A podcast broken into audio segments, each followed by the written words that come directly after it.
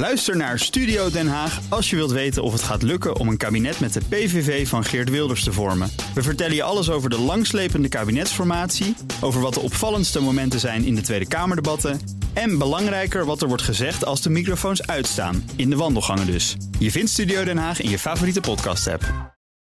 Dit is de Oekraïne Ochtend Update. Mijn naam is Geert-Jan Haan. En ik ben Bernard Hammelburg. We praten hierbij over de laatste ontwikkelingen in Oekraïne. En de gevolgen voor en de reacties van de buitenwereld. Je vindt deze podcast in je favoriete podcast-app. Er zijn nog altijd grote zorgen rond die kerncentrale in Zaporizhia. Dat is midden in Oekraïne. De topman van het Internationaal uh, Energieatoomagentschap, of uh, atoomagentschap, het IAEA, meneer Grossi, die nam gisteren een kijkje daar. En tegelijkertijd heeft Duitsland nieuwe hulp toegezegd aan Oekraïne voor de komende 9 à 10 jaar. En Oekraïne werkt aan een nieuw drone-programma. Drie zaken die we bespreken sowieso met buitenlandcommentator Bernard Hammelburg en Europa-verslaggever Geert-Jan Haan. Mannen, goedemorgen. Goedemorgen. Goedemorgen. Nou, allereerst Grossi dus in Zaporizhia eh, om te kijken naar die kerncentrale. Wat voor boodschap geeft hij daarmee af? Dat het nog steeds niet onder controle is? Ja, um, en uh, daar heeft hij groot gelijk. En er zijn een paar zorgen. In de eerste plaats, er zou, omdat het zo gevaarlijk is, uh, gevaarlijk is een soort apart akkoord worden gesloten voor onderhoud en toezicht tussen de strijdende partijen. Ja. Onder leiding van uh, uh, het IAEA. En ze hebben allebei toegezegd dat te doen, maar het is niet gebeurd. Hm. Dat maakt het lastig, omdat je moet dan ad hoc steeds maar maatregelen nemen als er iets misgaat. En er gaat vaak iets mis. Meestal is dat dan dat de stroom uitvalt. Dat is tot nu toe zes keer gebeurd. Dan moet het ding overschakelen op generatoren. Want de, de kernreactoren in dat in die fabriek, die moeten worden gekoeld. En dan kom je op een tweede, echt hele ernstige zorg. Uh, het water voor die koeling, dat komt uit een waterreservoir in uh, uh, Rus door Rusland bezet gebied. En dat begint leeg te raken. Dus er is ook te weinig koelwater. Hm. En ze voorzien dus een ramp als ze daar niet een oplossing Precies. voor vinden. Je, dus alle, reden om, alle reden voor spoedberaad. Ja, ja. ja duidelijk. Dit is doodeng. Uh, maar gaan de strijdende partijen daar naar luisteren? Dat is natuurlijk de grote vraag. Hè? Ja, dat is de grote vraag. Blijft het steeds? Tot nu toe hebben ze dat niet gedaan. Nee. Zo simpel is het. Uh, het, kijk, het is ook ingewikkeld, want het is een Oekraïns ding. Ja. Uh, bemand door Oekraïns personeel. Ja. Maar inmiddels is, is dat gebied bezet door de, door de Russen. Dus het maakt het echt heel erg ingewikkeld. Ja, en toch staat hij er maar. En niet eens zo gek ver van uh, ons land. Het is de grootste kerncentrale, een van de grootste van Europa, geloof ik, hè? Ja, en uh, we, we, hadden vorige week Bart Groothuis, uh, VVD-Europarlementariër, mm -hmm. in de uitzending. En toen, uh, die, die, die, die zei iets wat, wat, wat wij niet wisten. Geert-Jan en ik wisten het allebei niet. Namelijk dat de, de, de, in het onderwijs in Rusland, misschien ook in de Oekraïne, dat weet ik niet eens. het hele verhaal over Tsjernobyl helemaal niet voorkomt. Dus er is een, dat is 30 jaar geleden. Er is een hele generatie die die vergelijking niet kan maken, omdat ze simpelweg niet, niet weten, dat dat ooit is gebeurd. Hm. Ander verhaal dan, Bernard. Want Duitsland komt over de brug met de komende 9 à 10 jaar 12 miljard euro militaire hulp aan Oekraïne. Ja, maar dat, dat is, is nog wat. Is 8 miljard voor wapens, maar dan uitgesmeerd over 10 jaar. Ja, precies, maar toch. Dus dat, dat is, het is toch wel een behoorlijk bedrag, maar nou. het maakt het allemaal weer ietsje minder spectaculair. En 4 miljard um, is uh, bedoeld om de eigen Duitse industrie uh, weer uh, nou ja, een inhaalslag te laten maken voor alles wat ze hebben gegeven, vooral op het gebied van munitie. Want de, de, ja, de voorraden komen natuurlijk ook wat dat betreft. Ja, althans, de, ja. de bodems van de voorraden komen ook in zicht Ja, in Duitsland. Dat, dat hebben de alle, alle landen die dus steun geven aan Oekraïne, die, die hebben, die hebben het probleem van het cannibaliseren van hun eigen voorraden. Hm. En op een bepaald moment, ja, dan moet je in de spiegel kijken en zeggen, waar zijn we nou mee bezig? We moeten wel zorgen dat als er ooit hier iets gebeurt, dat we ons nog kunnen verdedigen. Dat is niet alleen iets wat je graag wil, dat ligt ook gewoon vast in de grondwet. In, Hm. bij ons bijvoorbeeld in artikel 97. Je moet zorgen dat je in staat bent je eigen eh, eh, land te verdedigen. En dat komt in gevaar. Dan eventjes naar het front, Geert-Jan. Want eh, het Oekraïns ministerie van Defensie, meneer Resnikov... die heeft een opmerkelijk cijfer naar buiten gebracht... Hè, over die strijd rond Bakhmut. Ja, volgens het ministerie is het aantal doden aan het Oostfront inmiddels 1 op 10.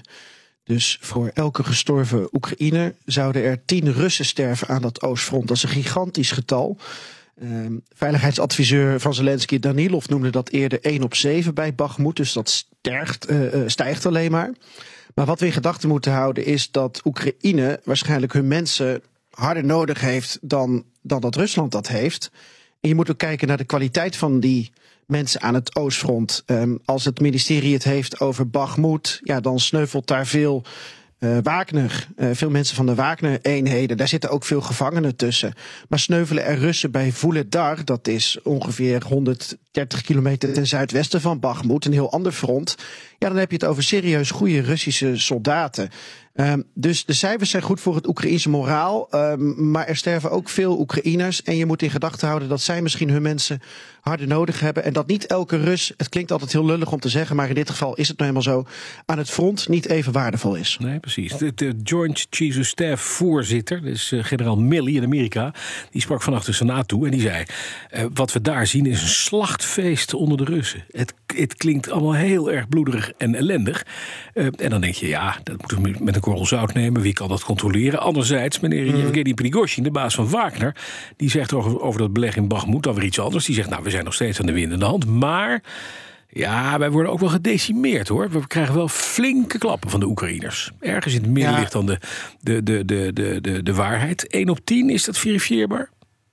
Nee, dat is niet verifieerbaar en het is goed voor de Oekraïnse moraal. Maar Precies. het is belangrijk omdat er ook in, in, in Oekraïne heel veel discussie is over die slag om Bagmoed. Moet je Bagmoed nou houden of niet en ja. ten koste van wat? En het wordt een enorme balans om te zoeken naar het aantal Oekraïense um, soldaten dat je daar inzet en dat je wil overhouden voor een volgend tegenoffensief. Ja. Die balans moet je ergens gaan zoeken. Wat is welke plek waard? Precies. En uh, dit is goed voor de moraal, maar uh, over een paar weken ja, uh, kunnen dingen weer anders liggen. Ja, over dat, dat tegenoffensief, Berg. Daarover zag ik dat de minister van Defensie van de Oekraïne, meneer Resnikov, zegt dat gaat komen. De generale staf gaat er uiteraard over beslissen, maar april, mei op meerdere fronten. Ja, dat zal ook wel moeten, want uh, we hebben gezien dat uh, als Oekraïne succes boekt, dan is het door aan te vallen op een bepaald punt, maar de suggestie te geven dat dat op een ander punt begon, begint. Uh, dus de, hier is ook een sprake van bewuste verwarring van de tegenstander. Um, en het is een heel groot front. En het is niet zo dat het een, een klassiek offensief wordt, zoals je dat voorstelt in bijvoorbeeld de Eerste of de Tweede Wereldoorlog, waar het ene front optrok tegen het andere. Het, dit, dit, dit is een front waar ze aan weerskanten voortdurend gaten zoeken. Uh, waarvan ze denken dat is misschien een zwak punt, daar kunnen we toeslaan. En als dat lukt, dan kunnen we naar een ander punt. Hmm. Dus ik weet niet precies wat het plan is. En uh, dat publiceren ze niet en gelijk hebben ze. Ja.